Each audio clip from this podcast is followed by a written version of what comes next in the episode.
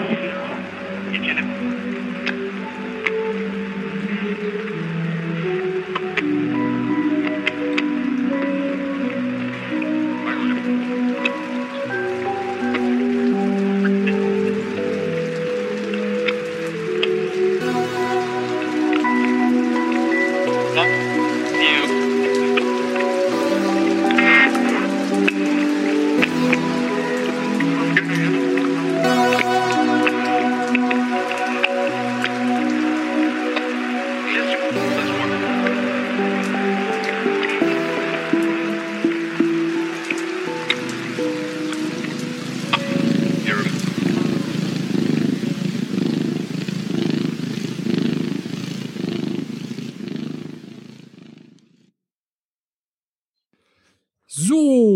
Herzlich willkommen, liebe äh, Freunde der, der Raumausstatterei. Heute äh, Ulf ohne Ingmar, dafür mit Nadja.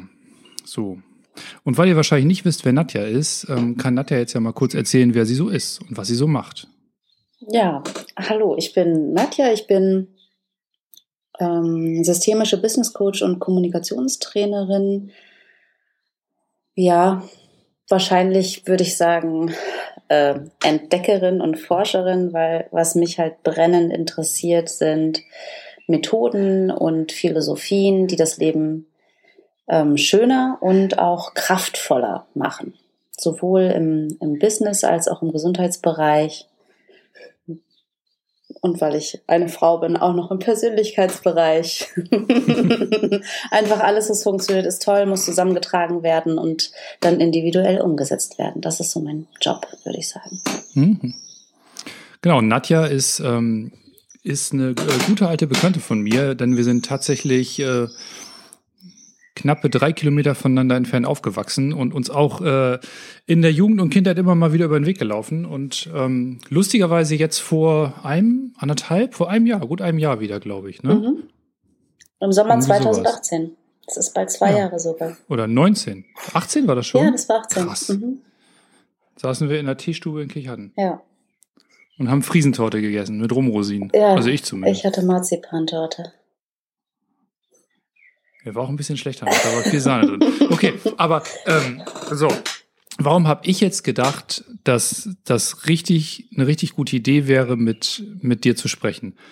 Ähm, ich habe das gedacht, weil du mir irgendwann mal so ein bisschen nebenbei, ohne das äh, weit auszuschmücken, ähm, von, so, von der persönlichen Heilungsgeschichte von dir erzählt hast. Ne? Du warst ja auch tatsächlich mal eine Zeit lang weg aus Deutschland und hast ein paar andere Teile der Welt kennengelernt und hattest da auch, ähm, wie du mir erzählt hast, so die ein oder anderen gesundheitlichen Herausforderungen, mit denen du gekämpft hast.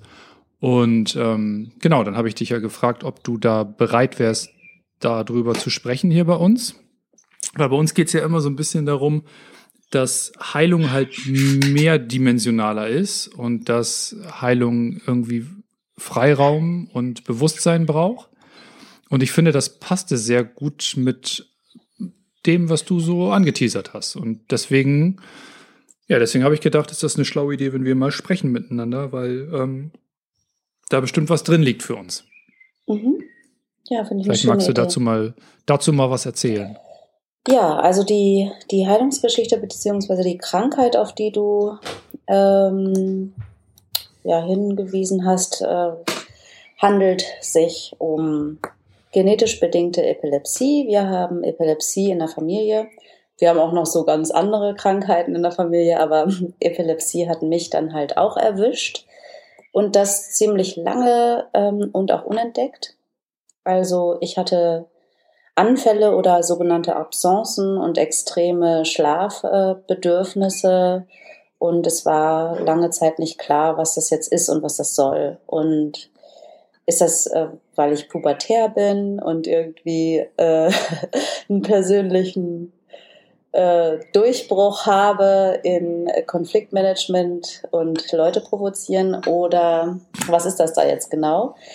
Und durch den äh, wunderschönen Zufall ähm, meines Austauschjahres in Amerika wohnte ich mit einem äh, Gastvater zusammen, der selber Epileptiker ist. Und als ich da dann also einen Anfall hatte, war gleich allen Menschen klar, dieses Kind oder diese junge Frau hat Epilepsie. Und dann brach sozusagen die ganze Maschinerie los, weil ich halt eine sehr schwere Form von Epilepsie hatte. Das heißt, mein Gehirn hat ähm, auf die Reize von außen reagiert und zwar auf alle. Also ich war quasi ähm, nicht lebenstauglich oder arbeitstauglich in dem Sinne.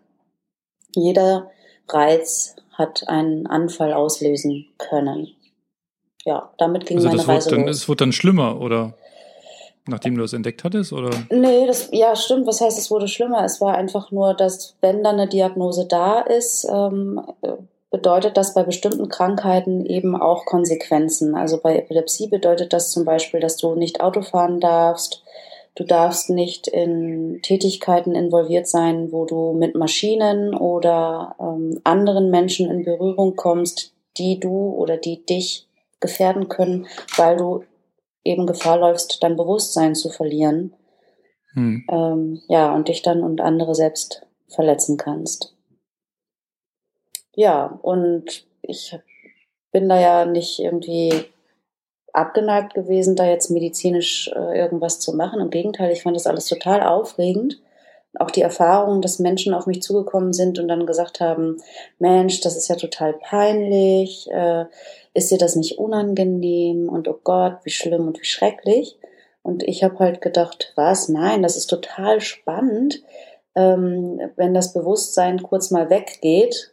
Also bei mir waren es dann sieben Minuten, sechs Minuten, sieben Minuten. Das sind die sogenannten Grand Mal-Anfälle. Mhm. Und du wieder aufwachst und dann erfährst du zum einen, dass du schon länger wach bist als dir bewusst, also die sogenannte retrograde Amnesie da spricht irgendwas, aber dein Gehirn äh, speichert das nicht ab. Ähm, als auch du wachst auf und weißt vielleicht gar nicht mehr, wer du bist und wo du herkommst und musst dein äh, Leben nochmal ganz neu zusammensammeln. Das hat mich total fasziniert und deswegen fand ich den, den äh, therapeutischen Weg von Anfang an total aufregend und habe mich da reingestürzt. Hm, was, was heißt therapeutischer Weg?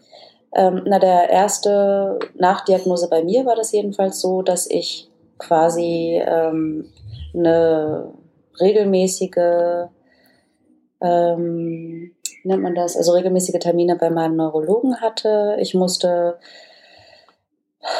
auf meinen Schlaf verzichten und dann am nächsten Tag mit diesen EEG-Geräten auf dem Kopf Tests durchlaufen. Das musste ich immer wieder machen, weil eben am Anfang vermutet worden ist, dass ich eine ganz schwere Form von Epilepsie habe, die wirklich, äh, ja, also es hat sich da nicht bestätigt, aber das war einfach so am Anfang und das ist aufregend, die Ärzte kennenzulernen und Ärztinnen, das Pflegepersonal, die Neurologen und Neurologinnen und alle hüpfen sie um dich herum und äh, du kannst dabei zusehen, wie dein Gehirn auf bestimmte Reize reagiert. Das wird da ja aufgezeichnet. Fand ich alles total aufregend, ja. Medikamente nehmen, die, die dich müde machen und von denen du schläfst, also so viel schläfst. Am Anfang musste ich geweckt werden von meiner Gastmutter, weil die Dosis halt so hoch war, dass ich gar nicht mehr aufgewacht bin. Also ich finde es einfach schön, es ist spannend, sowas mal mitzumachen. Das haben, das, das haben die alles in Amerika quasi dann gemacht, oder? Ja, in Amerika und dann hörte das ja nicht auf. In Deutschland ging das dann weiter. Genau. War denn diese Diagnose für dich eine, war das was, was Positives, dass du wusstest, äh, warum jetzt irgendwas was da ist, oder war das eher was, wo du sagen, wo du gesagt hast, das ist irgendwie, das passt irgendwie gar nicht? Doch, also es war positiv und auch erleichternd, weil ich hatte durchaus äh, viele Begegnungen, also als Teenager natürlich auch mit Jungs, ähm, also als heterosexuelle Teenagerin mit Jungs, wo dann, weißt du, so äh, kurze Zuckungen stattfinden, ja, dein ganzer Körper schlägt zurück oder du brichst zusammen auf dem Boden und man fragt sich, was, was ist mit der Happe los, äh, die gerade eigentlich gut aussehen möchte. Ähm, ja, das war dann ganz schön zu wissen, was ich da hab. Und dann bin ich ja, wie gesagt, wie ich am Anfang auch schon gesagt habe, so eine kleine Forscherin. Also ich, ich fand es einfach tierisch aufregend, jetzt herauszufinden, ähm, was es alles an Informationen zu dieser Krankheit gibt, welche äh, Formen dieser Erkrankung gibt es und welche Möglichkeiten habe ich, um das zu heilen. Also ich habe mir relativ schnell das Ziel gesetzt, dass ich diejenige sein werde, die Epilepsie heilen wird. Mhm. Ja, fand ich aufregend. Und wie hast du das angefangen? Ähm, Weil du warst, du warst ja noch jung, ne? Also da, da musst du dir, hast einen Gedanken in den Kopf gesetzt und wie bist du dann, was hast du gemacht, ganz konkret? Ähm, also am Anfang habe ich natürlich, als ich dann aus Amerika zurück war in Deutschland, erstmal mit Hilfe meiner Mutter und ähm, meinem Hausarzt einen geeigneten Neurologen gesucht und wurde dann auf die deutsche ähm, Medikamentation gesetzt, eingestellt und ja, habe halt mit diesen Neurologen fleißig ausprobiert, welche Dosis oder welches Medikament wohl hilfreich ist. Also mehr fiel mir da zu dem Zeitpunkt auch nicht ein, was anderes zu machen. Das Problem war nur, dass die, dass wir kein Medikament finden konnten. Also alles, was eintrat, waren Nebenwirkungen, aber keine Einstellung äh, meiner epileptischen Neigung oder Erkrankung oder wie auch immer mhm. Gehirnaktivität.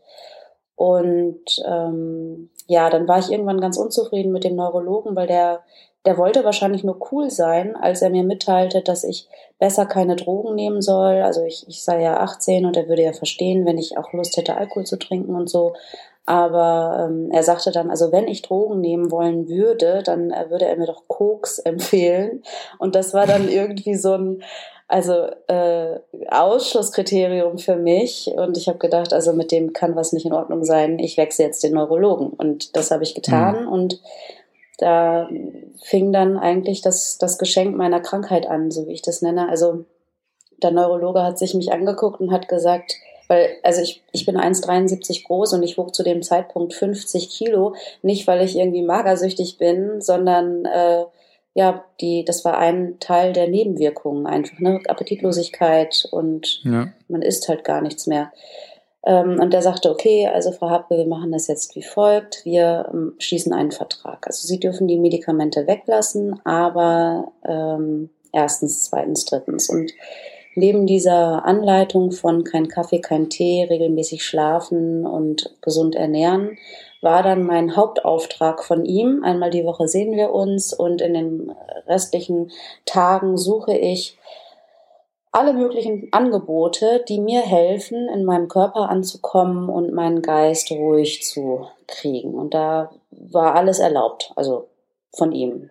Auftrag war, finde das, was dir zusagt und das, was, wo du dann eben diesen Griff bekommst über deinen Körper und über dein Bewusstsein.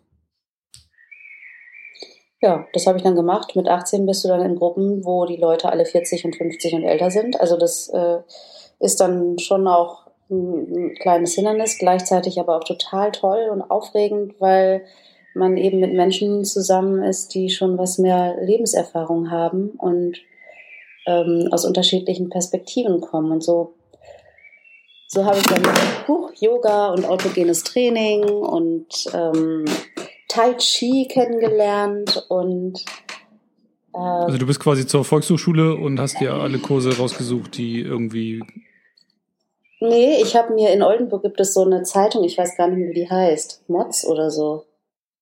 Mox hieß sie, genau. Ja, da kann man. Ja, stimmt, die gibt's immer noch. Ja, da kann man einfach gucken, was gibt's denn. Und dann gab's oder gibt's auch vielleicht immer noch zwei Buchhandlungen in, in Oldenburg-Plaggenburg, war das eine. Ähm, da sind dann auch unterschiedliche Flyer hängen da und Angebote von Leuten, die halt äh, im alternativen Bereich als auch im psychologischen Bereich unterwegs sind. Das habe ich mir mhm. rausgesucht. Mhm. Und dann habe ich gesagt, also ich mache jetzt die ganz große Feldforschung. Dann habe ich mir bei einem Arzt ähm, einen Termin geholt, der auch homöopathisch arbeitet und kinesiologisch. Und dann habe ich irgendwann gemerkt, okay, diese Krankheit, die, das ist ja nicht einfach nur vererbt. Also ich muss ja irgendwelche Voraussetzungen auch mitbringen. Und meine Eltern haben sich scheiden lassen, ganz klarer Fall, ich brauche Psychotherapie. Ja, und dann habe ich äh, quasi neben der neurologischen Betreuung auch noch eine psychologische Betreuung gehabt und habe eine Gestalttherapie angefangen mit 18. Krass, aber das sind ja, das sind ja eigentlich so typische Dinge, du hast es gerade gesagt, die Leute irgendwie in ihrer Lebensmitte anfangen. Ne? Also wenn irgendwie man merkt, man so, kommt so an den Punkt, wo entweder irgendwelche Krankheiten ähm, schlimmer werden oder irgendwelche Beschwerden zunehmen oder wo man einfach irgendwie auf der Suche ist nach irgendwas, was einen im Leben voranbringt, dann fängt man ja normalerweise an. Dann warst du ja eigentlich, musst ja immer die Jüngste gewesen sein, eigentlich in diesen ganzen Settings. Ja, mit Abstand. Das, das Nesthäkchen. Und was ich auch bemerkenswert finde, ist, dass dein, ähm, dieser zweite Neurologe, den du beschrieben hast, dass der, ähm, ja, Ingmar und ich sprechen häufig über so ein therapeutisches Ego. Das hat er wahrscheinlich gar nicht so gehabt, weil er gar nicht gesagt hat, ey, ich bin der Heiler, ich muss dich irgendwie jetzt gesund machen mit Medikamenten oder mit Einstellungen. Also ich löse das Problem, sondern hey, der hat dir ja ganz viel, der hat ja ganz viel Verantwortung bei dir gelassen und gesagt, such mal bitte was für dich und das ist dein Job und deine Zuständigkeiten. Das finde ich bemerkenswert für einen Schulmediziner auf jeden Fall. Ja, also ich kenne viele solcher Schulmediziner und er, was, was bei ihm auch war, ist, dass er schon kurz vor der Rente stand. Also es war so ein ganz gemütlicher äh, Papa-Typ. Also mhm. ja, genau, irgendwo in 60, ganz entspannt. Und na gut, also wir hatten ja einmal die Woche haben wir uns gesehen oder dann auch 14-tägig. Das haben wir dann immer mehr ausgeschlichen oder konnten wir ausschleichen. Und ich musste mich natürlich an die ähm, Vereinbarungen halten. Und wenn ich dann wieder einen Anfall hatte, dann haben wir gemeinsam geguckt, was, also gemeinsam analysiert richtig, was mhm. hat alles vorher stattgefunden und welche Signale habe ich nicht wahrgenommen, äh, wo ich schon hätte sagen können, okay, also jetzt mal kurz jetzt hier Entspannung, Reizreduktion und Fokussierung. Ja. Ja, spannend. Und was war jetzt, wenn du jetzt guckst, was du dann alles ausprobiert hast, was war da der, gab es da irgendwie einen Durchbruch oder eine, eine erste große Erkenntnis in diesen ganzen alternativen Verfahren und Methoden, wo du gesagt hast, hey, da ist irgendwie, da ist mehr möglich? Hm, ich glaube, dass dadurch, dass es so eine Art Forscherinnenreise war, wo eigentlich, also ich hatte ja die totale Narrenfreiheit. Ne? Also es war ja eigentlich gesagt, ähm, das ist nicht heilbar. Äh, und deswegen hatte ich natürlich die große Sause. Also äh, ich konnte einfach alles machen. Und ich fand es interessant, beim Psychotherapeuten eben die Erfahrung zu machen, dass ich überhaupt gar keinen Umgang habe mit meinen Emotionen. Also dass ich kein, keine Verbindung habe zwischen dem, was ich tatsächlich fühle und dem, wie ich konditioniert bin. Und ich auch keine. Wo hast du das festgemacht? Äh, na, in der Gestalttherapie bei meinem Psychotherapeuten. Mhm. Das kann man, kann, also ja doch, das war schon eine ziemlich erleuchtende ähm, Erfahrung, da bei ihm im Gespräch festzustellen, dass ich gerade eigentlich mehr so die coole Nadja bin, die halt cool über irgendwas erzählt und über den Dingen steht, aber mein Körper ähm, sagt und meine Körpersprache sagt etwas ganz anderes als das, was ich da gerade versuche zu verkaufen. Also dann mhm. quasi in Kongruenz gehen mit dem, was tatsächlich ist und nicht ähm, irgendwas verkörpern. Das ist ja auch ein Stressor die ganze Zeit, wenn du kontinuierlich versuchst, dich anzupassen und dazuzugehören und irgendwie einem Bild zu entsprechen, was gerade in der Peer Group oder von der Gesellschaft vorgegeben wird. Also wenn du dann mhm. nur ein bisschen Epilepsie hast, ist das schon Reiz genug, um einen Anfall zu kriegen, ja. Also sowas, mhm. sowas war ähm, wahnsinnig kraftvoll und hilfreich und dann eben in, innerhalb dieser Psychotherapie festzustellen, was es da an unterschiedlichen ähm, Stressoren in mir einfach gibt und die aufräumen und vorbeugen, also bewusst machen. Ein anderer durch. Also der, ein, hm? ja, eigentlich, eigentlich hat dein, also so wie ich das verstehe, hast du versucht, bewusst einfach was zu leben und hattest aber keine Verbindung zu deinem Unbewussten oder Unterbewussten, was eigentlich einen ganz anderen Plan hatte. Ja, ich war schlicht und ergreifend 18, 19, 20 und habe mehr oder weniger mit dieser Disposition der Epilepsie, wie jeder andere auch, ähm, versucht, auf das Leben klarzukommen. Ja. Also mhm. zur Schule zu gehen, Freunde zu haben, in meinem Fall auch noch zu arbeiten. Und ähm, ich denke, das ist so alterstypisch. Und äh, inzwischen bin ich ja selbst 40. Ähm, sehe ich aber auch, dass halt viele Menschen sich gar nicht reflektieren und eher in einem in so einem Hamsterrad unterwegs sind, in dem sie mhm. Beziehungen führen und arbeiten und das ist gar nicht ihrs wirklich. Und da hatte ich eben dieses Geschenk, das mit 18 oder ab 18 schon so professionell ähm, durchzuexerzieren und anzugucken. Ja. Jetzt habe ich dich, jetzt habe ich dich so verstanden, dass du sagst, heute bist du eigentlich beschwerdefrei. Genau, heute bin ich beschwerdefrei. Also ich habe noch, ich, ich merke noch, dass Epilepsie da ist und ähm, ich also sensibler bin als andere. Ich kann nicht so viel Alkohol trinken, was ja sowieso auch gesundheitlich ganz gut ist, wenn man das nicht tut. Ähm, ich kann nicht so feiern, ich kann nicht einfach ewig lang wach bleiben wie andere Menschen. Ich kann nicht über meine Grenzen gehen, wie andere das können, weil dann gefährde ich sozusagen einen Anfall. Ähm, mhm. Und wenn ich aber genau das, was ich gelernt und rausgearbeitet habe, alles einhalte und mich gut um mich kümmere, dann ist da nichts und dann, dann kann da auch gar nichts, kann kein Anfall entstehen. Hm. Und wie bist du da hingekommen? Ähm, so, das ist natürlich eine längere Geschichte. Also ich versuche es ganz kurz zusammenzufassen. Das erste war eben, wie ich gesagt habe, diese enge Zusammenarbeit mit meinem Neurologen und auch meinem Psychologen. Nimm dir ähm, ruhig ein bisschen Zeit. Also wir haben, wir haben ja keinen großen Stress. Gut. Zur Not mache ich einen Mehrteiler hier. Okay. Gut, dann fange ich mal mit der ersten Sache an. Also Yoga fand ich irgendwie zu piefnasig. Es hat mir gar nicht zugesagt. Die Leute erschienen mir hardcore esoterisch und zu alt und irgendwie so, nee, das war es nicht. Und Tai Chi, da kam ich mir auch echt blöd vor, weil die anderen hatten Rheuma und irgendwie äh, waren sie dann auch schon um 50 und ich fühlte mich irgendwie so wahnsinnig blöd. So, und ähm, dann hatte aber durch Zufall eine Freundin ähm, Reiki entdeckt. Für mich ein vollkommen fremder Begriff, nie was von gehört. Und sie schwärmte so sehr davon, dass ich dachte, mein Gott, die Frau fällt auf eine Sekte rein. Also wir müssen auf sie aufpassen. Also zu dem Zeitpunkt war ich auch noch davon überzeugt, dass ich Jura studieren sollte. Das hatte ich äh, all die Jahre, also mit 14, mit 14 hatte ich so überlegt, also ich muss auf jeden Fall Juristin werden. Ich, meine Stärke ist Menschen verteidigen und meine Kraft einsetzen für andere. So, und so kam ich also in dieses Seminar rein. Ich wollte äh, für meine Freundin eben ganz offen, so, okay, ich höre mir das an, ich lerne da jetzt auch mit. Äh, ja, ich, ich, äh, ich mache damit, aber ähm, eigentlich passe ich auf meine Freundin auf, dass die da nicht irgendwie hops geht in, in so einer Sektengruppe. Und mhm. in diesem Wochenende habe ich ähm, ja diese japanische Heilkunst kennengelernt, was ja auch durchaus für unseren westlichen Verstand wahnsinnig esoterisch ist, also mit Handauflegen und Energien spüren und kanalisieren und die universelle Lebensenergie und sowas.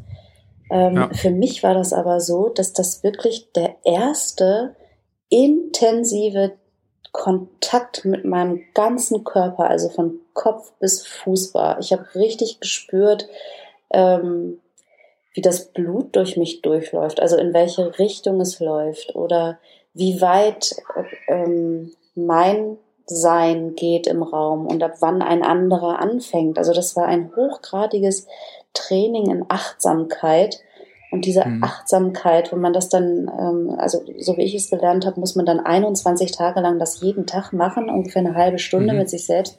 Ja, und wenn du das machst, also das kann man ja dann auch neurowissenschaftlich belegen, dann äh, durch die Neuroplastizität verändert sich da einfach auch was in deinem Gehirn. Du kriegst mehr Zugang zu deinem Körper, du kriegst mehr Zugang zu deiner Atmung, atmest nicht mehr flach, bist dir dessen bewusst, wenn du es tust, atmest ganz tief und ruhig, nimmst also mehr Sauerstoff auf. Da kann gar nichts anderes passieren als Tiefenentspannung und mit der Tiefenentspannung dann eben auch Heilung. Und mhm. ähm, für mich war dann so ein Stein äh, ja weggerollt irgendwie. Also dann, dann war wirklich der Weg frei für okay. Also die Schulmedizin weiß auch noch nicht alles, äh, was es da so gibt. Ähm, äh, das entdecke ich jetzt.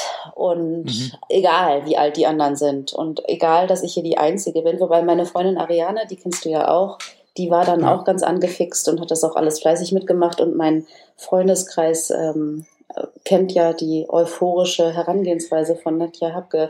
Ähm, die haben dann also das auch gut äh, mitbegleitet und mitgeforscht und durch ähm, einen ziemlich sehr großen Zufall bin ich dann in Indien gelandet. Also der Zufall deshalb, weil ich habe ähm, an der Uni in Berlin keinen Platz für Psychologie bekommen. Mittlerweile war ich dann nach dem Abi äh, davon überzeugt, dass es Psychologie doch eher ist als Jura. Und ähm, dann dachte ich, ja gut, dann mache ich halt jetzt ein Jahr Weltreise äh, bevor es dann losgeht mit der Ernsthaftigkeit des, des Lebens. Mhm. Und ähm, hatte dann gesehen, dass Paula, also Dr. Paula Horan und äh, Leute vom Windpferd Verlag so eine, ich hatte verstanden, Heilpraktika-Ausbildung inklusive Reiki anbieten. So, das war mein Wissen und ähm, ich habe dann gesagt, ach komm, ich ist egal mit der Weltreise, ich gehe nach Süddeutschland, da findet das statt. Ja, und weil ich kein Geld hatte und halt eine arme Nichtstudentin war, äh, habe ich gefragt, ob das möglich ist, dass ich für die irgendwie arbeite. Ich spreche Englisch fließend und ja, habe Abi irgendwie, vielleicht kann man da was machen mit äh, Arbeiten gegen Ausbildung. So, und dann mhm. stellte sich heraus, erstens, die haben voll Bock darauf und die brauchen das auch, weil die zu dem Zeitpunkt international unterwegs waren. Äh, nicht nur in der Reiki-Szene, da sind sie auch heute noch. Ähm, und dann äh, war das gar nicht in Süddeutschland, sondern eben in Indien. Und es war auch nicht nur in Indien, sondern in Indien und Nepal. Und so kam es, dass ich Körperpsychotherapie studiert habe. Also das war überhaupt nicht geplant, das hat sich so ergeben. Ich, ich saß da allein im Dschungel, alleine, weil ähm, die äh, dieses gesamte Studienpaket fing später an als meine Anreise und, mhm. Und das war schon kraftvoll. Ich weiß nicht, ob du dir das vorstellen kannst, mit 21 alleine irgendwo im Dschungel zu sitzen. Niemand spricht deine Sprache. Also das ist dann fast wie Reiki und Psychotherapie, weil du kannst gar nicht anders, als dich mit dir selbst äh, zu konfrontieren. Ich glaube, das betone ich jetzt einfach mal. Jeder Heilungsprozess ist einfach wichtig, dass du dich ganz doll mit dir selbst konfrontierst und so zu deinem Kern kommst. Und das ist da halt angerollt, nochmal intensiver. Ähm, intensiver deshalb, weil es gab keinen Strom und auch keine ähm, richtigen Toiletten, richtig wie wir sie im, im westlichen Raum kennen äh, keine Fenster. Ja, und Tiere sind da halt auch durch die Gegend gelatscht. Ich weiß noch irgendwie. Ich finde find das unheimlich krass. Also ich höre ich hör mir das die ganze Zeit an und denke mir, wie, was habe ich eigentlich mit 18, 19, 20 gemacht? Und ich finde es total bemerkenswert, dass du nicht, dass du nicht in so eine Angstfalle gerutscht bist. Ja, also weil das kann ja auch was total beängstigend sein. Oh, Epilepsie und ich kann jederzeit irgendwie ohnmächtig werden und mich verletzen und sterben ähm, sogar vielleicht. Sterben etc. Und, und stattdessen hast du ja irgendwas in dir gehabt, was gesagt hat, hey, irgendwie ist da auch, irgendwie ist das auch spannend und ich gucke mir das jetzt an. Und äh, und dann auch diese Entscheidung zu treffen. Also das, da ist ja auch so ein bisschen Lebensschleue. Ne? Ich habe keine Kohle, also frage ich die und mach mal was. Also ich habe ja auch zum Beispiel eine Reiki-Ausbildung oder habe die ersten, die ersten, ersten Reiki-Grad mal gemacht. Fand das auch schräg, aber da war ich halt, keine Ahnung, 32 oder 33. Da mit 18 hätte ich gesagt, was seid ihr denn für Flinsen? Was, was macht ihr denn hier für einen Quatsch? Total, also, da wäre ich überhaupt nicht offen dafür gewesen. Ja, aber du hast es ja gemacht und dann auch ähm, so, ja, ich gehe mal, ich gehe mal nach Indien und setze mich da allein in den Dschungel Finde ich schon krass. Ja. Und finde es auch krass von deinen Eltern, dass sie das so, ich meine, du warst volljährig, aber dass deine Eltern das auch, ich weiß nicht, ob sie es supportet haben, aber dass sie zumindest in irgendeiner Form mit dem Boot fahren dabei. Ne? Ja, na gut, also ich muss dir aber auch sagen, wenn ich Epilepsie nicht gehabt hätte, hätte ich es auch nicht gemacht. dass es brauchte diese Dringlichkeit. Ähm, und ich glaube, du würdest das, oder jeder würde das machen, wenn halt wirklich nichts funktioniert an äh, äh, medizinischer Betreuung, also dass du dich dann auf einen anderen, ich weiß nicht, also für mich war es auf jeden Fall nicht vorstellbar, dass ich in einer Behindertenwerkstatt arbeite, mit dem für mich äh, wahrgenommenen Intellekt, äh, den ich habe und den, der Lust am Leben. Also ja, und meine Eltern, die haben sich ja scheiden lassen, wie ich schon gesagt hatte, und die waren dann äh, zwiegespalten. Meine Mutter meinte, auf jeden Fall eine Ausbildung machen und nach der Ausbildung dann studieren und ähm, ne, den sicheren Weg gehen. Und mein Vater, mhm. der selber Unternehmer ist, ähm, der war war einverstanden. Außerdem betraf die das ja auch nicht. Ich habe das alles selbst finanziert. Und übrigens, die Schleue kam nicht von mir. Das ist schon auch Ergebnis aus der Gestalttherapie. Also ich habe das alles, ich, ich habe von meinem 18. Lebensjahr an mehr oder weniger Mentoren, Supervisoren und Psychotherapeuten um mich herum oder Leute vom Fach, so dass ich einfach eine, eine grandiose Unterstützung auch hatte an der Stelle. Also die ich mir geholt habe, aber die ja auch äh, in dem Epilepsie-Geschehen ähm, einfach dann möglicherweise normal ist. Also ich glaube, jeder Epileptiker kriegt die Empfehlung, äh, mehr zu machen, als nur Medikamente einzuwerfen. Sage ich jetzt einfach mal ja, so. Aber nicht jeder Epileptiker äh, sitzt ähm, im, mit 19 im Dschungel und. Ähm, nee, da war ich dann 21. Da das war dann ja nach. Oder mit 21 im Dschungel und hat sich da hat sich da selber hingearbeitet. Ne? Also ich glaube, das eine ist, Mentoren zu haben, ist was total Wichtiges und Wertvolles, aber auch es zu schaffen, in sich selber einen Boden zu bereiten, in dem dann auch was wachsen kann, was äh, von, von der Weisheit und von den Hinweisen ist halt auch genauso groß, der Anteil. Okay, also ich war sehr okay, entschlossen, das zu tun. Ich habe einfach alles verkauft, mein Klavier, alles, was ich besaß und bin mit einem Trolley dahin. Das stimmt, das ist schon mutig. Andererseits, meine Eltern sind immer mit uns verreist und ich war Austauschschülerin in Amerika ein Jahr. Also finde ich jetzt nicht ganz so mutig, außer natürlich, dass ich Tatsache keine Angst hatte vor meiner Krankheit, sondern eben einen inneren ersten Auftrag. Ich heile mich und ich werde das schaffen und ich werde die Erste sein und ich beweise es euch allen. Weil natürlich mhm. war mein Umfeld so, Nadja, Alarmstufe Rot, du musst Medikamente nehmen. Ähm, aber du kennst mich ja, also ich war von Kindheit an schon sehr ich weiß, was ich will, äh, dickköpfig und ja, das hatte ich mir halt in den Kopf gesetzt. So. Und dann äh, wusste ich ja außerdem gar nicht, dass es der Dschungel wird. Also das war ja alles auch noch so völlig äh, äh, hm. unvollständige Absprache. Wie dem auch sei, ich war da und habe dann ähm, viereinhalb Jahre lang Körperpsychotherapie studiert und den tibetischen Buddhismus und da war dann so der nächste Durchbruch, also so ein Moment in Kundapur oder Kundapura sagt man in, äh, Hindi oder Konkani. So ein kleines Fischerdorf. Da haben ähm, Paula und Matthias eine, ein Haus gehabt, wo wir gewohnt haben oder bei denen ich dann da gelebt habe. Wir waren die einzigen Weißen. Das war auch schon ganz schön, das mal zu erleben. Ne? Also mhm. Kilometer weit einfach niemand außer Inder und wir.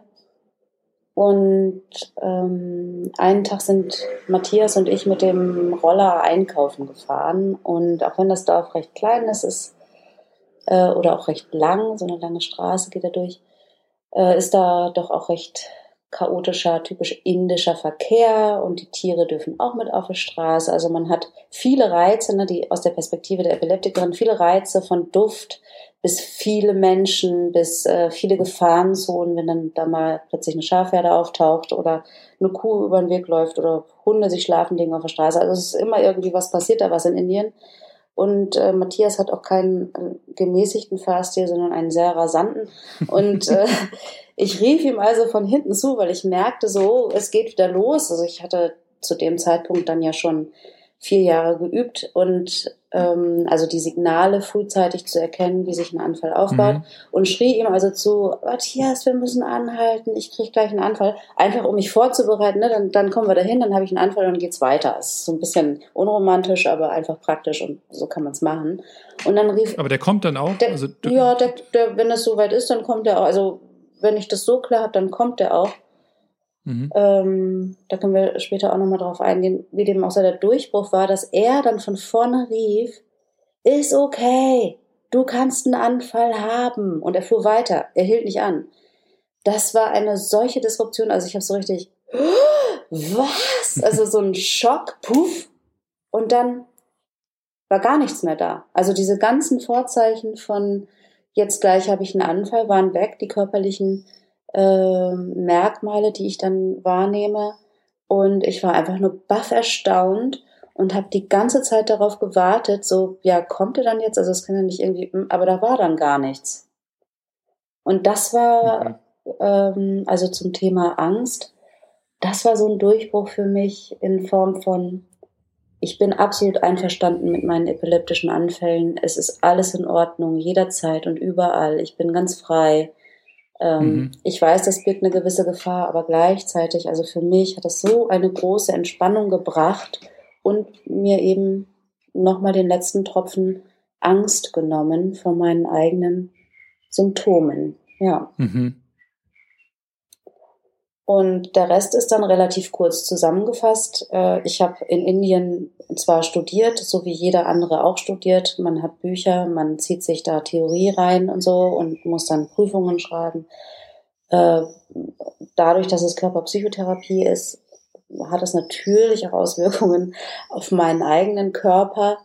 Aber was ich ansonsten viereinhalb Jahre lang gemacht habe, war halt wirklich morgens und abends eine Stunde meditieren und praktizieren, wie ich das jetzt auch aufgrund von den tibetisch-buddhistischen Philosophien äh, mal so nennen will. Und also mhm. habe ich viereinhalb Jahre meinen Geist, meinen Körper und Geist trainiert. Und dann, also ist es wirklich schwierig. Also wenn du, so, ich, ich bin da heute nicht mehr. Jetzt bin ich 40, jetzt bin ich total faul. Ich meditiere nicht jeden Tag. Äh, also ich, ich würde mich höchstens Entspannungskönigin nennen und irgendwie Reflexions äh, Fanclub. Aber ähm, das, was ich damals gemacht habe, mache ich nicht mehr.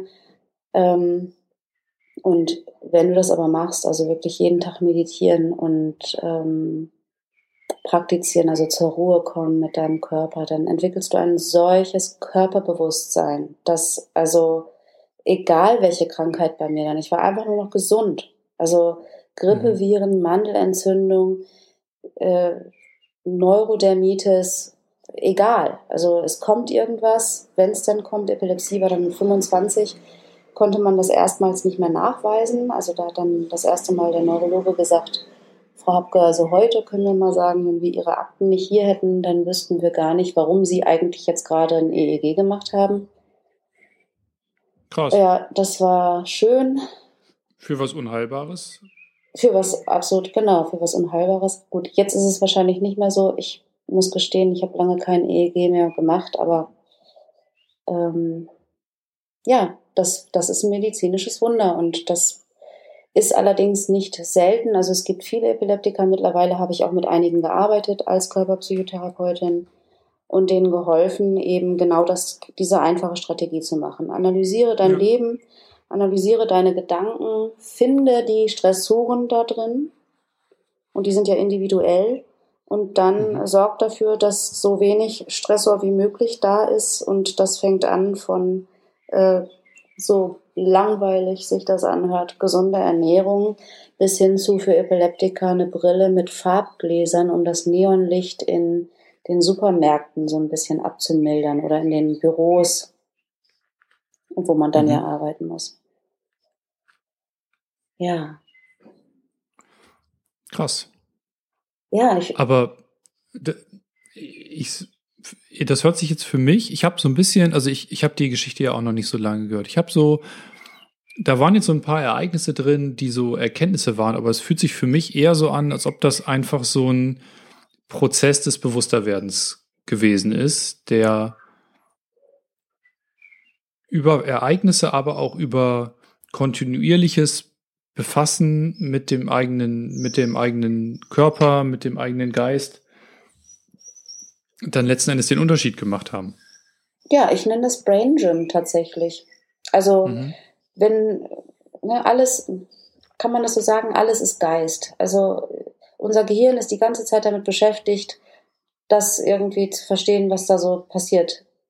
Also was dem Körper da so passiert. Das Gehirn macht nichts ja. anderes, als das irgendwie die ganze Zeit äh, zu strukturieren und äh, irgendwie zu verstehen und nutz, nutzbar zu machen und den Körper nutzbar äh, sein zu lassen. So und wenn du genau da rangehst, also genau an das Gehirn rangehst, dann äh, beeinflusst du ja, also dann, dann, dann steigst du ja quasi ein genau in diesen Mechanismus. Also ich, mhm. ich gebe dir mal ein anderes Beispiel. Ich hatte ähm, irgendwann mit Ende 20 habe ich mal meine erste HP-Praxis Berlin aufgemacht ähm, also so ein Praxiszentrum, wo ich mit Ärzten und anderen Therapeutinnen interdisziplinär arbeiten wollte. Und es gab halt einen Wasserschaden und ich landete in einem Rechtsstreit mit den Vermietern, weil die nicht verantwortlich sein wollten dafür.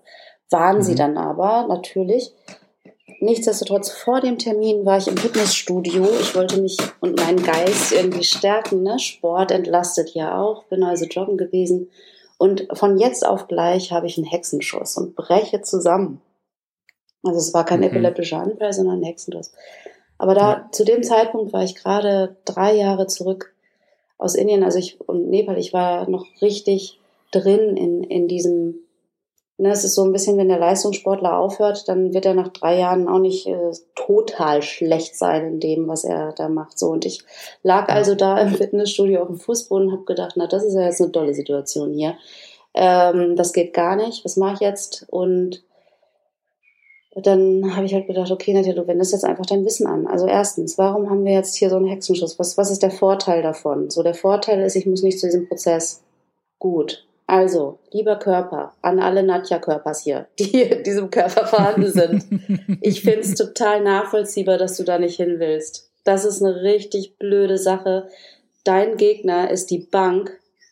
Du hast als Solo-Selbstständige und Alleinerziehende niemals so viel Geld wie diese Bank. Das ist echt doof. So. Mhm. Also anerkennen, was ist.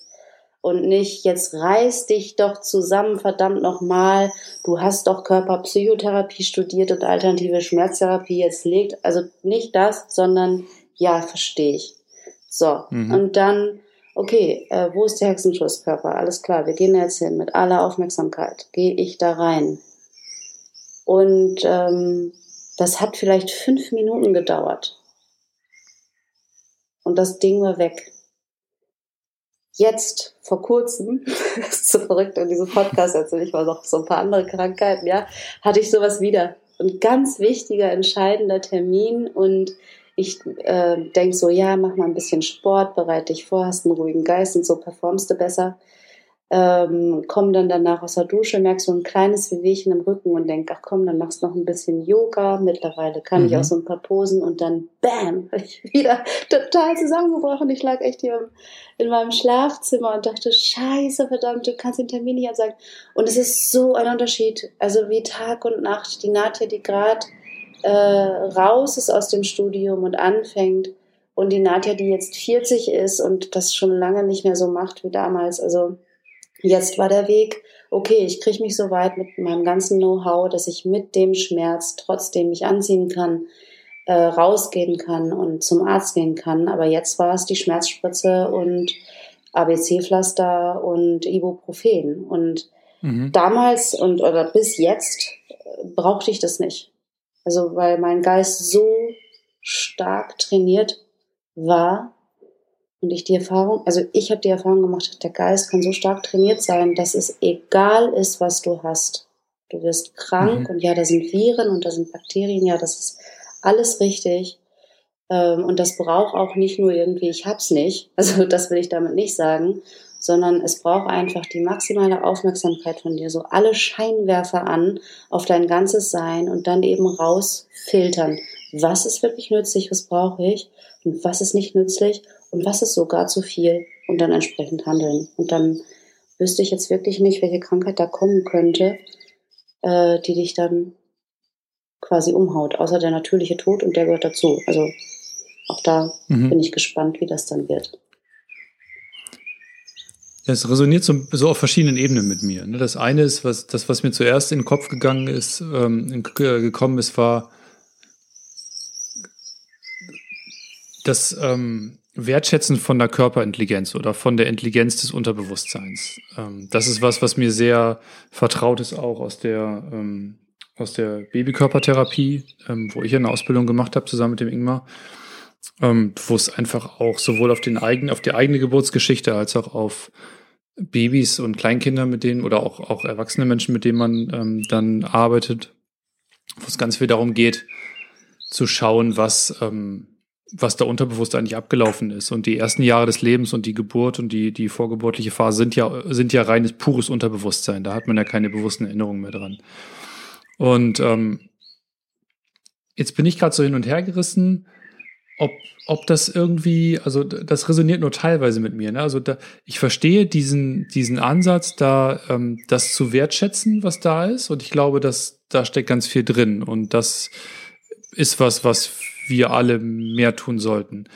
Bei diesem, ähm, bei diesem Auflösen von dem, da, ähm, da war ich gerade nicht so sicher, ja, wie ich so dazu stehe, weil ähm, ich glaube ganz stark daran, dass auch eine Haltung an sich, ohne jetzt genau sozusagen rauszufinden, wo was wie im Gewebe sitzt, ähm, schon, schon einen Wert haben kann oder schon, schon der eigentliche Heilungsimpuls ist merke aber auch, wenn ich so darüber spreche, dass wahrscheinlich in dem Moment einfach da das Gewebe oder der, der konkrete Punkt eine Aufmerksamkeit braucht, um sich wieder entspannen zu können. Und das ist ja was, was, was ich mit Ingmar viel bespreche und auch wieder Raum, Raum für Selbstheilung zu haben. Also wenn man dem den Fokus gibt, dann gibt man dem ja auch die Aufmerksamkeit und löst vielleicht auch die, das Festsitzende einfach in dem, an dem Ort ein Stückchen auf und sorgt wieder dafür, dass da mehr Raum entstehen kann und sich da, dass da eine Selbstheilung eintreten kann. Ja, also genau. Ich würde es sogar noch ein bisschen einfacher beschreiben. Also wir sind ja quasi nur, nur Gewebe, Wasser, Knochen, Nerven. Ja, also äh, ja. wer ist da eigentlich nicht? Schleim. Schleim. So. Und ähm, du kannst ja mal heute Abend, wann immer du dich ins Bett legst, äh, kannst du mal beobachten, versuch mal so lange wie möglich wach zu bleiben dabei. Manchmal schläft man dann auch weg. Ähm, äh, ob du wirklich. Das ist meine, ja, das ist meine Spezialfähigkeit. Ich weiß, das ist, das Einschlafen ist, ist auch schön und dann vergeht so ein bisschen dieser, ähm, äh, das, das Wahrnehmen und das, das Lernen und Entdecken. das, ist übrigens, das ist übrigens der Grund, warum das bei mir mit Reiki alles nicht so geklappt hat. Ich bin irgendwie nie über die vierte Übung, die vierte oder fünfte Position hinausgekommen, weil ich immer eingepennt bin. Ja, das macht ja nichts. Also ich, ich jetzt, da ich Epilepsie geheilt habe, für mich habe ich auch nicht mehr diesen Drang. Ich mache das ja 21 Tage und ganz konsequent und jeden Tag auch mit anderen. Also das ist natürlich vollkommen übertrieben. Ähm, ja. Und äh, da nur kleiner äh, Tipp am Rande, einfach dranbleiben. Das hört irgendwann auf und irgendwann wirst du sogar wach im Schlaf. Also du, du bist dann in, in beiden, das klingt jetzt wieder sehr esoterisch, aber egal, du bist dann in beiden ähm, äh, Sphären sozusagen. Du bist in deinem Körper, in dem Raum, in dem du gerade die Behandlung erfährst und gleichzeitig ist, ist dein Bewusstsein äh, woanders und sieht das aber. Es ist ja auch bei Nahtoderfahrungen, kriegt man das sogar von anderen Menschen, also ein Phänomen, äh, was da auftritt. Ja. So, also es gibt so, es gibt so Momente, wo ich mit Ingmar spreche und mir denke, ja, kann sein, aber da bin ich raus. Und so einen Moment habe ich jetzt gerade auch. Ja, eben. Also deswegen, das, das muss man einfach dann mal selbst erfahren haben. Ähm, dieser entspannte Zustand, wo wirklich nur noch dein Bewusstsein ist, äh, ja, ist er wurscht. Darauf will ich nicht hinaus. Ich, ich wollte was anderes erklären. Also so es ein bisschen einfacher machen. Wir sind Gewebe und Co. Und wenn du dich hinlegst und dann bitte nicht einschläfst, dann wirst du sehr wahrscheinlich die Erfahrung machen, dass du gar nicht voll liegst. Also dass dein Körper hat so viel Spannung, obwohl du liegst und getragen bist, weich, eingebettet. Es geht jetzt sogar darum, dass du schlafen darfst. Ja, niemand mhm. will mehr was von dir. Aber deine Muskeln sind inzwischen so ähm, trainiert, im Spannungsmodus zu sein, also einen Tonus zu haben, dass das wirklich allein schon, weiß ich nicht, eine Stunde dauert. Huch, bist du noch dran? Ich bin auch dran. Hier ja. steht irgendwie angehalten. Ähm, dass es wirklich eine, eine Weile dauert, bis du äh, noch mehr losgelassen hast. Also wirklich dein Muskeltonus entsprechend deiner Körperposition ist. Und selbst das wird dann immer noch nicht erreicht sein. Ich weiß nicht, ob du schon mal jemanden massiert hast oder eine Reiki-Behandlung gegeben hast. Da kann man das ja, ganz schön beobachten. Also diejenigen liegen auf dem Tisch und am Anfang ist so der kleine Zinnsoldat, ja, und dann nach der Behandlung liegt der Körper wirklich. Mhm. So, und das ist ja dann völlig, du kannst erklären, warum Heilung geschieht äh, über Entspannung und Bewusstwerdung, weil erstens Muskeln weniger kontrahieren, also sie sind tatsächlich im Entspannungsmodus. Dadurch kann das Blut besser durch den Körper laufen. Dadurch können also die Organe besser versorgt werden. Auch Sauerstoff und alle Nervstoffe kommen da besser hin in der Entspannung. Wenn wir jetzt Ernährung mhm. noch mit reinnehmen und man isst nicht mehr so hab, hab, hab, fress, fress, irgendwie, man muss halt essen, sondern wirklich guckt, so was, was, was brauche ich eigentlich, was schmeckt mir, was will ich essen, wann will ich wie viel essen, ähm, mhm.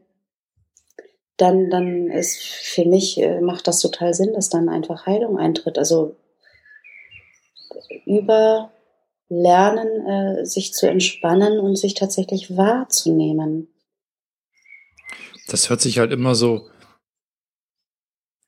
Ich glaube, also, ich glaube, für viele Leute, die wirklich schwere Krankheiten oder ich sag mal als schwerwiegend gelabelte Krankheiten haben. Ich glaube, ähm, für die ist das manchmal einfach ein bisschen zu einfach. Ne? Also da ist also quasi ein großes Problem kann nicht durch etwas Einfaches, was ich zur Verfügung habe, gelöst werden. Aber das ist ja was, was, da stoßen wir eigentlich immer wieder auch in unseren Gesprächen drauf, Ingmar und ich, dass solche Dinge einfach auch passieren können und dass manchmal ganz kleine Dinge auch einen großen Schritt machen, also ein großer Schritt sein können. Wenn du jetzt, ich habe noch so, so zwei Fragen an, an dich, die mir gerade noch wichtig sind. Das eine ist so ein bisschen mich interessiert, wenn du körpertherapeutisch mit jemandem arbeitest, wie arbeitest du denn dann mit dem? Vielleicht hast du da ein paar Beispiele, ähm, falls du das nicht mehr machst, wie, wie du es früher gemacht hast. Und ähm, was ich auch immer spannend finde, wenn jetzt da zu Hause jemand sitzt mit Epilepsie oder einer anderen Krankheit oder irgendeiner anderen Diagnose, kannst du, kannst du was empfehlen, was so ein erster oder vielleicht auch zweiter Schritt sein kann, wie man sich selber auf so einen Heilungsweg begeben kann? Was kann man konkret tun? Mhm. Also dann die erste Frage, wie arbeite ich mit jemandem? Und dann nehme ich mal das gleich mit ins Boot, was du vorher gesagt hast, nämlich da sind Leute, die, die denen ist das zu einfach oder denen, denen, die spricht das einfach nicht an. Ähm, hm. Wenn ich mit jemandem körperpsychotherapeutisch arbeite, dann betrachte ich uns als Team, also so wie der Neurologe und ich. Äh, ich bin quasi diejenige, die das Angebot der Körperpsychotherapie reinbringt, ja, so wie der Neurologe eben äh, sein neurologisches Know-how. Und derjenige, der bei mir in Behandlung ist, ist derjenige, der weiß, was sich gut anfühlt und was ihm zusagt. Also finden wir erstmal gemeinsam heraus, was ist hier eigentlich Status quo? Also wir haben offenkundig eine Diagnose äh, im Raum, sonst wären wir ja nicht zusammen. Und äh, wie wollen wir damit umgehen? Also wie soll das Ganze jetzt aussehen? Und da bin ich von Anfang an maximal transparent, dass ich mit diesem Menschen gemeinsam herausfinde, ähm, was, was er machen möchte. Also mhm. ich habe doch alle Möglichkeiten der Welt, mich mit anderen Ärzten und Ärztinnen und Therapeuten und Therapeutinnen zusammenzutun und möglicherweise nur Feedbackgeberin zu sein in dem Prozess. Also mhm. mir würde im Leben nicht einfallen, so mein Lieber, also ich habe das mit Anfang 20 so gemacht und mein Leben lang auch und jetzt machst du das nämlich auch genau so. Also mhm. das finde ich total Quatsch. Ich kenne Leute, die haben, ähm, mein Lieblingsbeispiel ist, hm, ähm, ehemaliger Patient, der, der hatte auch Krebs. Also irgendwie habe ich eine ganze Weile sehr viele Krebspatienten angezogen in meiner Praxis. Und der hat Chemotherapie, die totale Keule sich verabreichen lassen und hat es verdaut mhm. wie eine Tüte Chips. Also Krebs war weg, kein Haarausfall, kein nichts, ja. null Nebenwirkungen das war so, der war so überzeugt von Chemotherapie und hier sind wir wieder, ne? Der Geist macht alles. Ja, äh, genau. Deswegen nicht die Methode ist das, was heilt, sondern ich möchte oder ich empfehle allen Leuten, das beantwortet dann auch die zweite Frage, also geh deinen eigenen Weg. Das, was sich gut anfühlt und oder was, was neugierig macht oder was man auch mal ausprobieren möchte, ja, äh, mal ausprobieren, ja. Und das, was funktioniert, weitermachen äh, und vielleicht auch mehr davon. Und das, was funktioniert, aber voll blöd ist. Also mich kannst du zum Beispiel mit täglich Joggen jagen. Also wahrscheinlich fange ich an zu laufen, weil man mich mit Joggen jagt. Also ich find's halt blöd. Dann macht das keinen Sinn. Also wenn das Gehirn irgendwie denkt, äh, doof, dann hat man ja jeden ja. Tag äh, doof. Was soll das? Das macht keinen Sinn. Also finden wir erstmal heraus, worauf haben wir Bock? und ähm, was können wir uns vorstellen? Und dem gehen wir nach. Und äh, ein anderes Beispiel, wenn jemand äh, chronische Schmerzen hat, dann, dann sage ich schon, also lass uns mal kurz das zentrale Nervensystem und also dein Bewusstsein und die Stelle, wo der Schmerz ist, miteinander verbinden. Und dann ist das mhm. eine, dauert das gar nicht lange, also dann durchbrechen wir ja schon die ersten Muster, nämlich das erste ist ja so den Schmerz ablehnen und das alles doof finden. Und wenn wir etwas doof finden ja. und ablehnen, dann gehen wir wieder noch mehr Spannung. Noch mehr Spannung macht den Schmerz dann noch schlimmer. Okay, ja. also damit hören wir schon mal auf. So. Und dann, wenn man das berührt und wirklich fixiert mit der Aufmerksamkeit, dann wird's für die Muskelgruppe schon echt schwierig, äh, da weiter rumzukrampfen. Ähm, und dann bin ich auch keine Gegnerin von, äh, von ganz weit oben oder ganz am Anfang anzufangen und erstmal mit einem Schmerzmittel da reinzugehen oder auch Wärme oder irgendwas. Also mhm. ne, nach dem Motto, je einfacher und je attraktiver, desto besser. So, und dann generieren wir halt eine Art Hausaufgabenkultur, in der der äh, Mensch mit der Diagnose eben neue Gewohnheiten sich antrainiert und alte Gewohnheiten, die dazu geführt haben, dass der Schmerz oder die Krankheit da sind, ähm, äh, nicht mehr praktiziert werden. So hm. wäre so ganz pauschal. Und deswegen wäre die Antwort auf äh, die zweite Frage, wie, was würde ich empfehlen für den Heilungsweg? Also ich glaube, das allererste ist, hast du wirklich Bock, gesund zu sein? Also die Frage mhm. muss erstmal beantwortet werden. Hast du wirklich, wirklich Bock, gesund zu sein? Weil ganz ehrlich, meine Epilepsie ist auch meine Busenfreundin, wenn ich in Situationen bin, die ich doof finde. So, dann kann ich sagen, Leute, es tut mir ja, leid. Ja, hier, Also ich ja, muss ich jetzt mal nach Hause nicht. und nee, ist zu spät und ach, du schmeckt echt toll dein Getränk, aber kann ich nicht. Also jede Krankheit hat halt auch echt so seine Vorteile und mhm. ähm, und außerdem bedingt, also ist, man kann dann auch, ich finde es nicht nicht schlimm und ich will es nicht degradieren. Ich finde es nur auch faul und bequem, wenn man sagt, okay, ich habe das jetzt, ich nehme halt ganz viele Tabletten und dann hat sich das erledigt. Ich unterdrücke ja. das nur. So, und das wäre für mich so der erste Schritt. Willst du wirklich was machen? Willst du eine Veränderung? Hast du da Bock drauf? Weil das bedeutet auch kontinuierliches Dranbleiben. Ja, ich habe selten ja. erlebt, dass mit dem Schnipp plötzlich alles anders ist. Also so, und wenn man. Das ist cool, ne? das ist cool dass du das sagst, weil da wollte ich gleich, äh, nämlich auch noch darauf hinaus. Wie stehst du zu, zu Geschwindigkeiten? Ne? Weil wir sind ja durch die Schulmedizin dann doch geprägt und da ist es ja häufig so, Symptombekämpfung, aber dann geht's eben häufig auch schnell. Also Pille rein, Problem erstmal gelöst. Und das ist so meine Beobachtung. Je mehr ich mich mit dem Thema, mit dem Thema Heilung auseinandersetze, so funktioniert Heilung eigentlich überhaupt gar nicht. Nee, genau. Also die Pille rein, das ist für mich so ein bisschen der Nachhilfelehrer, der ist ganz gut. Also ne, die, ne, eine Frage, die ich gerne Epileptikern stelle, wenn sie bei mir im Coaching sind, ist, was macht eigentlich das, die, das Medikament? Was macht das bei dir? Und dann beschreiben die mir meistens, ja, also ich bin ruhig, ich habe so einen warmen Bauch und ähm, ach, ja, ich bin schon irgendwie eingestellt. Also ich merke, dass das irgendwie dass ich so ein bisschen, als hätte ich Drogen genommen, ich meine, hat er ja auch.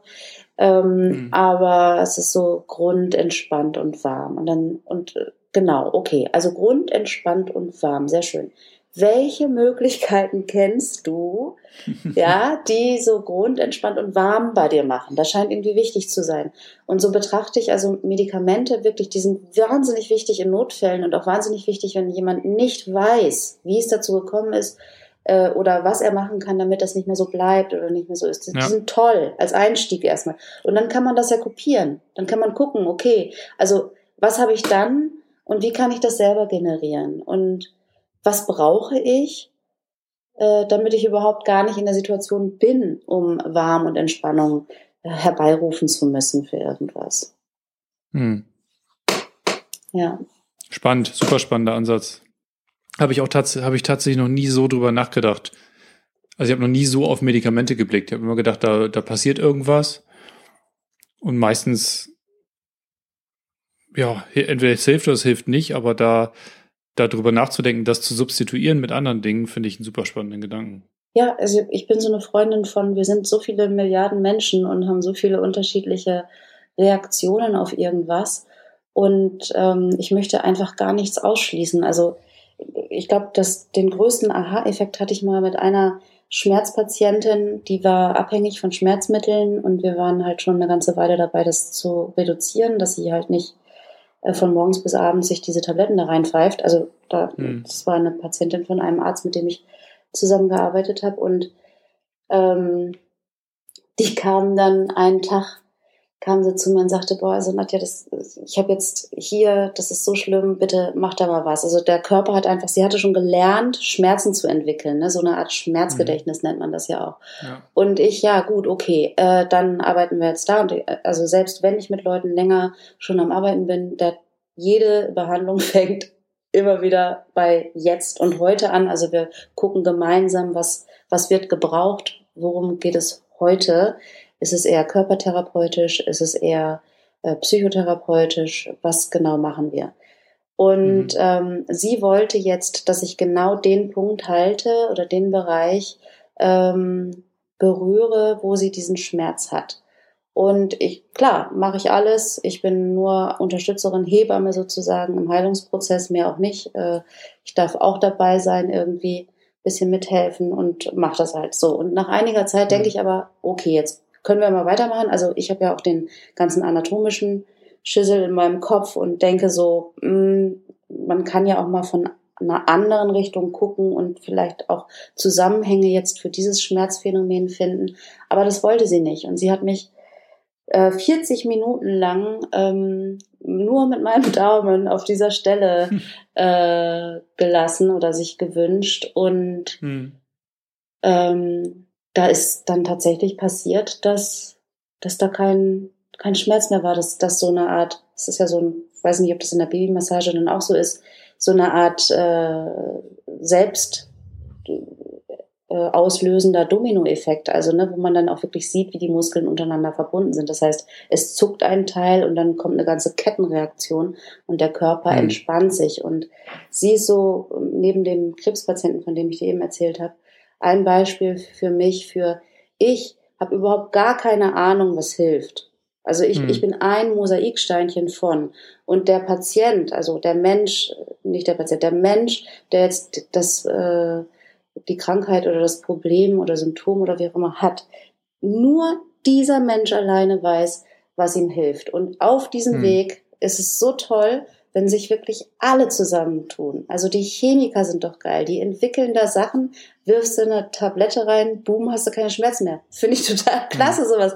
Äh, also, und was es sonst noch alles gibt, also was meiner Meinung nach geschafft werden muss, ist, dass du das Gehirn, dass du die, dass du die, das, die, das Individuum erreichst. Und wenn das Individuum sein Ding gefunden hat, dann ist das nächste. Also ne, das erste ist, ich habe Bock darauf, jetzt hier mal mit anzupacken und Veränderungen äh, in Gang zu setzen.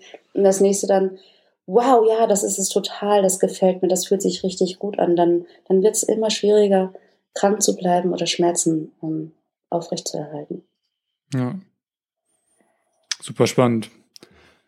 Echt super spannend. Ich finde es total abgefahren, wie viele, wie viele Dinge von denen also wie viele Dinge du, du machst und umsetzt und irgendwie für dich erkannt hast, die ich jetzt in den letzten Jahren für mich auch entdeckt habe. Und das ist so ein, so ein Muster, was sich irgendwie durchzieht. Ne? Da sind, das also sind auch verschiedene Aspekte. Das eine ist, nimm dir den Therapeuten und den Weg, der dir am besten tut. Es geht nicht darum, für den einen ist der, ist der beste Spezialist, äh, der, der Ober mit den meisten Professorentiteln äh, die richtige Lösung und für den anderen ist es dann ist es dann was ganz anderes. Und ähm, auch dieses Ablehnen von einem therapeutischen Ego, was du so schön gerade gesagt hast, dass, ist, dass du auch dabei bist, sozusagen bei dem Heilungsprozess, den dieser Mensch da koordiniert, das ist, glaube ich, auch ein super wichtiger Wert.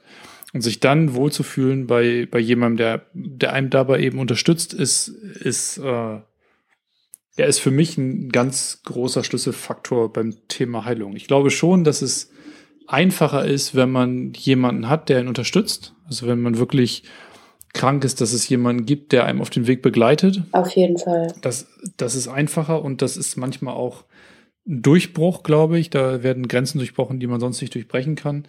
Aber ähm, die Art und Weise, wie du das beschreibst, die sagt mir sehr zu und die passt total gut in das, was wir sonst auch hier so besprechen. Deswegen freue ich mich jetzt, äh, freue ich mich jetzt gerade doppelt, dass ich, äh, dass ich gedacht habe, lass uns mal einen Podcast machen. Ja, spannend, ja, spannendes Thema.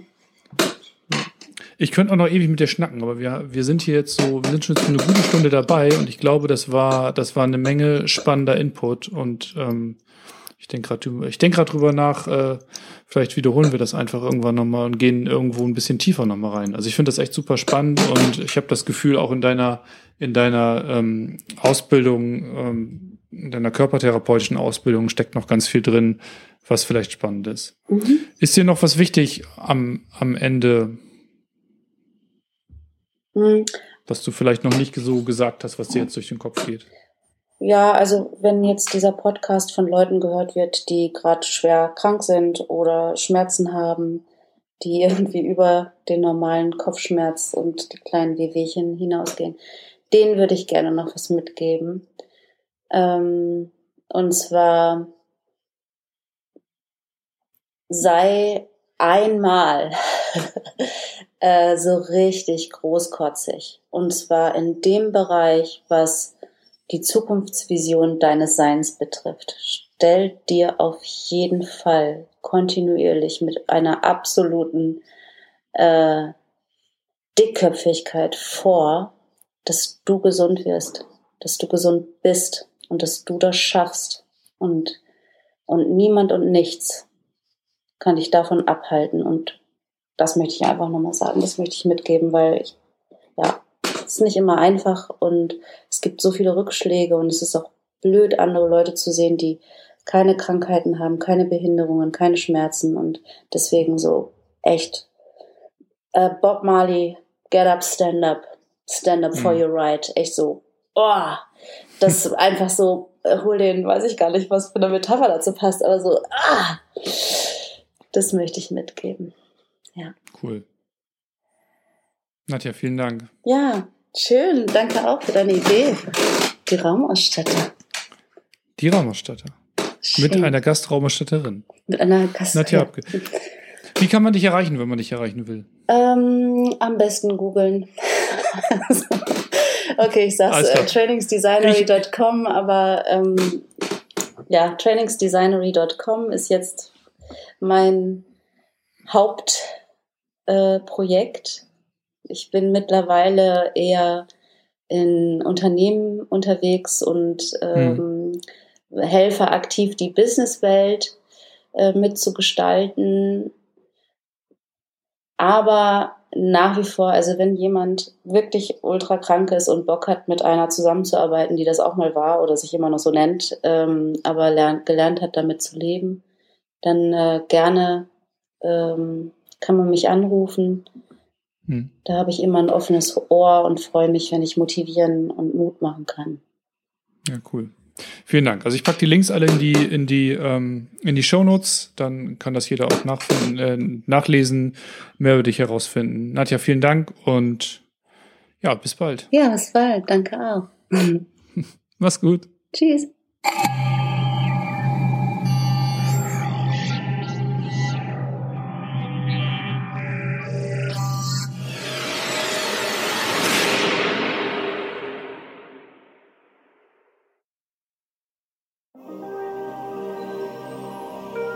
Weil wir in unserem Podcast Gesundheitsthemen besprechen, beachtet bitte den folgenden Disclaimer.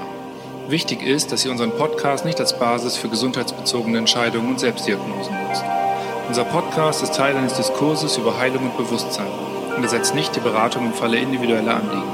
Bitte konsultiert bei gesundheitlichen Beschwerden einen Arzt, denn nur eine individuelle Untersuchung kann zu einer Diagnose und Therapieentscheidung führen.